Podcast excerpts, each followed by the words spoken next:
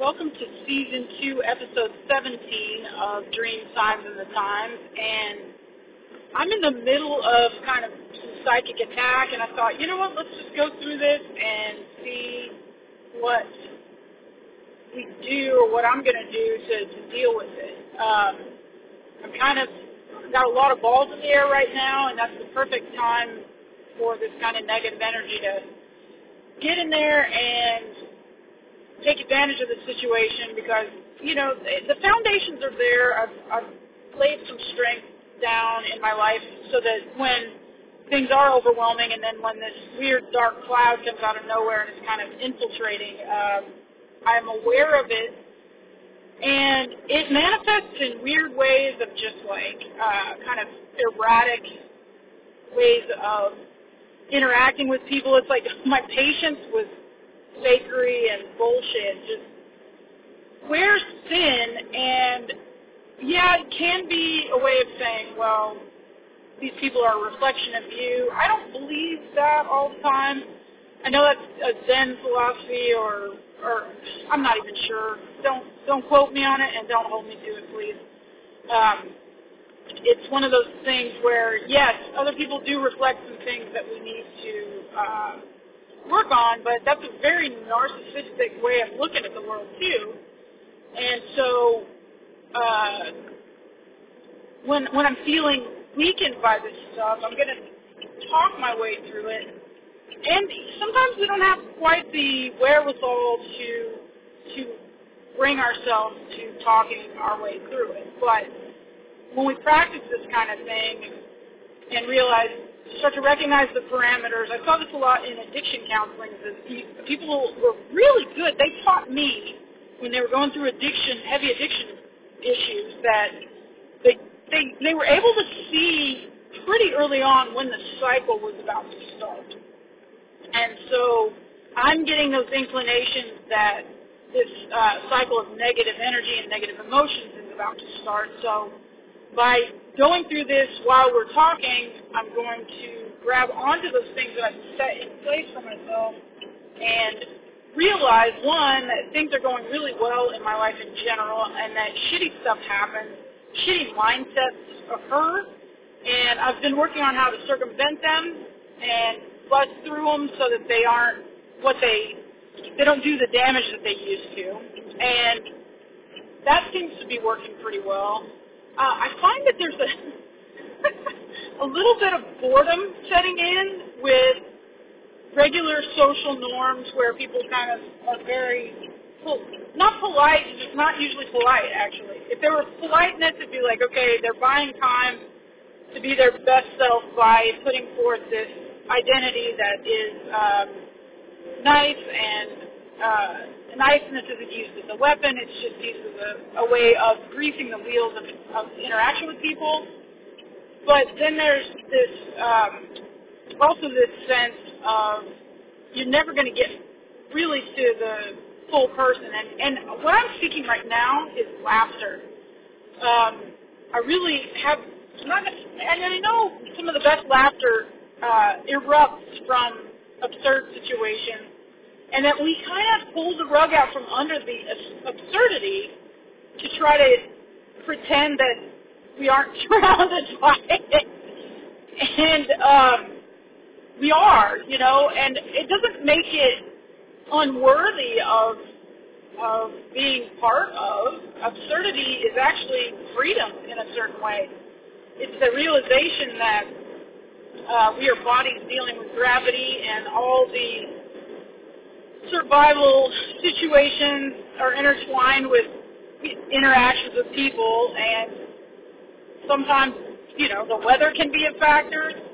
Uh, some of the best absurdities are when there's a, a rainstorm that comes out of nowhere. And yesterday I was driving uh, to Kansas City from St. Joseph, and a rainstorm just, I, I saw it coming, I, and it's kind of how I saw this mood mindset thing happen, um, start to happen. It's, I saw it coming. I was like, wow, that is a lot of just spray and low clouds, and it was white coming off trees about uh, three quarters of a mile from where I was, and I said, that has to be rain, but it was so thick. It was like a cloud had just deposited itself deposited itself on the highway. And so uh, I was talking on the phone, and I got off the phone because I was like, this is, you know, not going to be the best way to navigate this.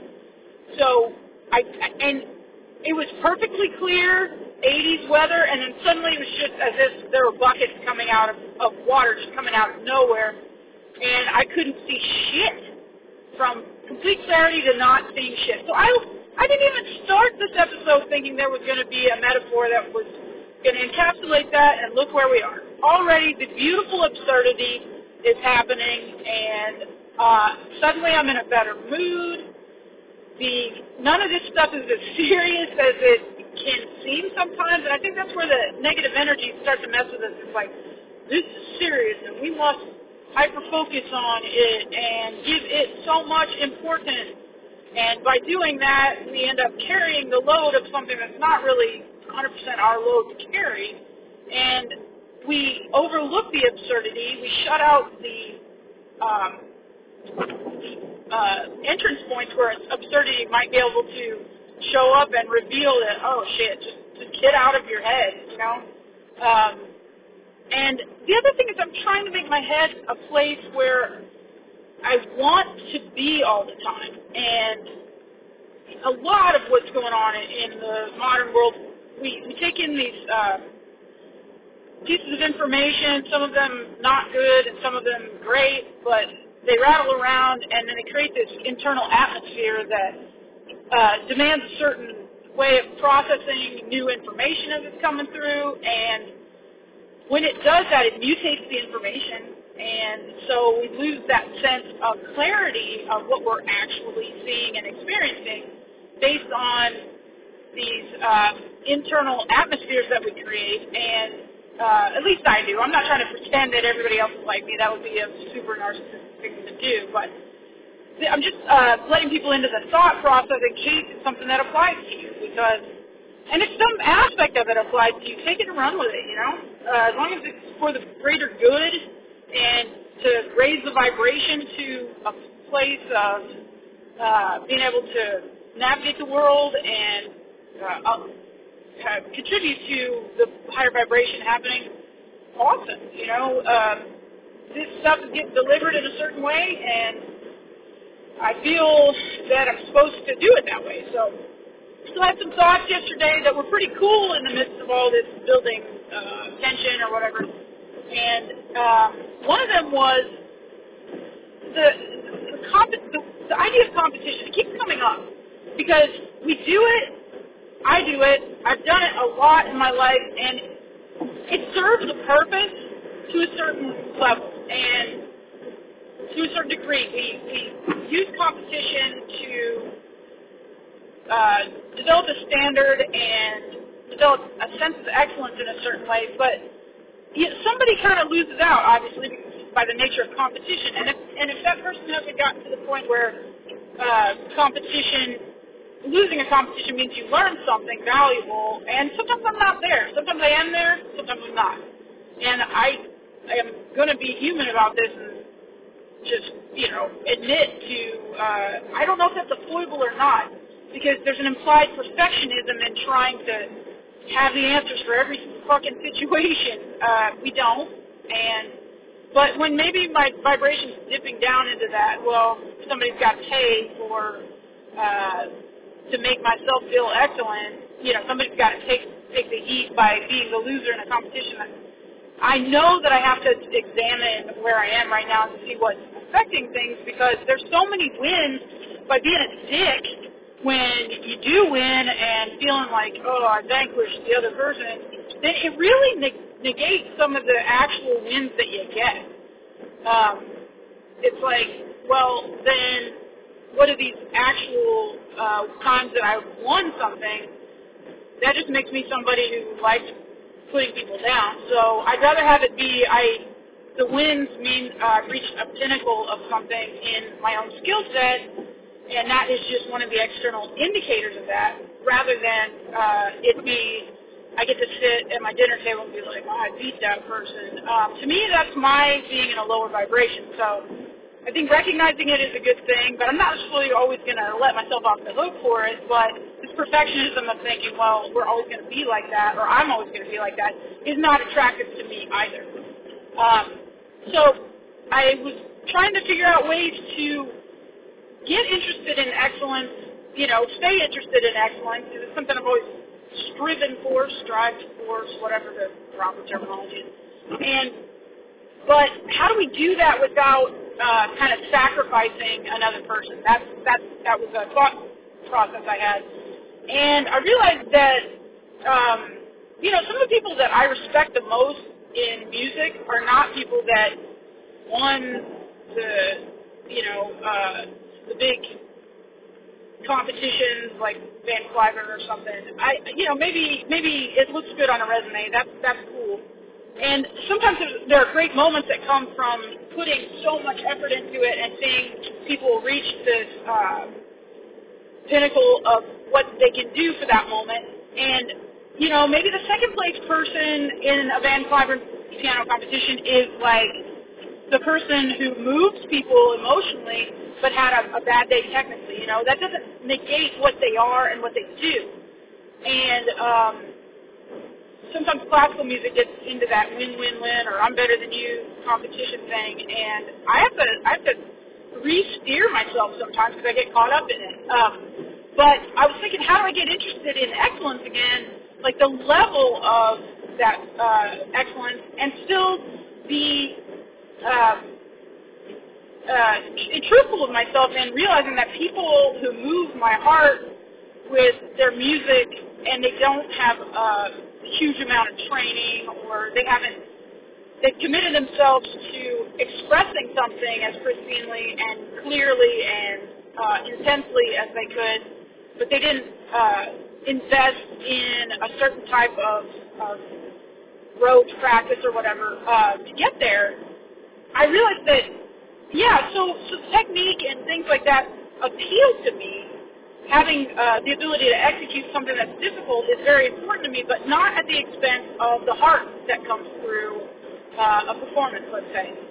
And so I figured out in my head that, um, and I was on the jiu- jujitsu mat when it came to me, which is where a lot of stuff comes because it's like all bets are off. You know, you're you're in the moment, you're staying in the present as much as possible because you're in a, a match or something, or you're learning very physical movement and you have to stay physically engaged.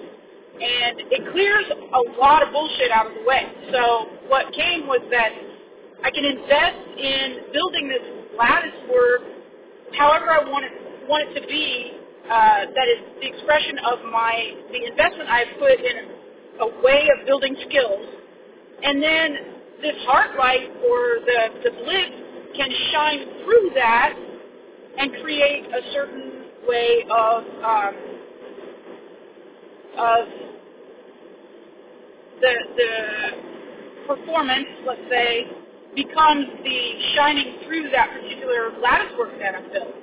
And we, that's where we get so much um, creative freedom is to build the, the lattice work of skill. And maybe it's not uh, Van Cliburn level piano skill, or maybe it is. Like I'm not, I'm not trying to negate either one, but maybe it's a different type of execution that isn't so easily um, distilled as well. That person played that Liszt piece uh, perfectly without uh, a perceived mistake. Um, it could be that we show up to a moment with a certain amount of skill set with our voice or whatever, and this purity of intention comes through with what we've built, and it's just as valuable as the other thing. Uh, and there are reasons to do both ways, do things both ways. Uh, one one of the the um, perks of building skills is that if you're not in your best physical uh, ability on a certain day, that you can call upon a technique to help you when you may not have all the physical things. Like say you have allergies and you have to sing. Um, having good technique will allow you to work through that because you can rely on the technique and then uh, it allows for the heart heart energy to shine through because you have developed the ability to uh, still to maintain a certain skill set under multiple conditions. That is the thing. That is the reason to practice something. because there are a lot of amazing singers out there who lost, uh, who lose their voice at a certain point. And I'm struggling with some vocal stuff due to allergies, but the technique that I've built over having sucked at it for so long helps me navigate through that.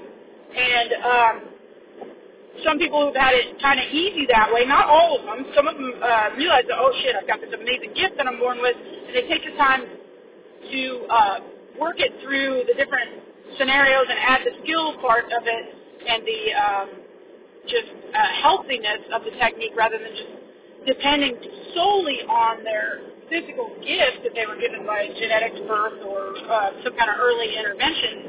And uh, it helps with those scenarios so that that you don't overtax um, this human thing that we have. And it doesn't take away the humanity to build skills; it just enhances it to a, uh, a degree that it allows for uh, harder conditions um, to, to occur and use it, it, it's like building muscle to do something. You know, you build your muscles so that you can withstand a certain amount of uh, fatigue and um, just whatever the earth experience throws at you. So, um, I guess part of what I'm doing with all of that when I get hit with these uh, strange sort of being overwhelmed and stuff is that the practice of taking care of myself mentally, mentally and spiritually connecting with the light at different times allows me to call upon that under different difficult conditions. And you know, the self-examination thing can become a little bit, uh, you know, self-directed too much. And so I'm gonna, I'm just gonna bandy about the absurd today. I'm gonna allow for the absurd to come up and focus because I need to focus for some of the things that I'm doing. But I am not going to be hard on myself and uh, not allow uh, myself to compare myself to other people in order to feel uh, validated or good or like I deserve to be in a situation and um, realize that by tuning my interior, I can affect the exterior and feel um, as though I'm being helped by the higher powers. Uh, a lot of times I call that angel energy, and it it will come to the rescue if, if we just let it. Um, I, I don't uh, espouse any particular belief system when I'm saying that. I just call it angel energy, and the way I describe that is it's pure energy that's out there available to us infinitely abundantly uh, for our highest possible good. Just investing in that idea will yield some amazing dividends. Don't let anybody talk you out of your power, including yourself. That shit is yours. Have a good one.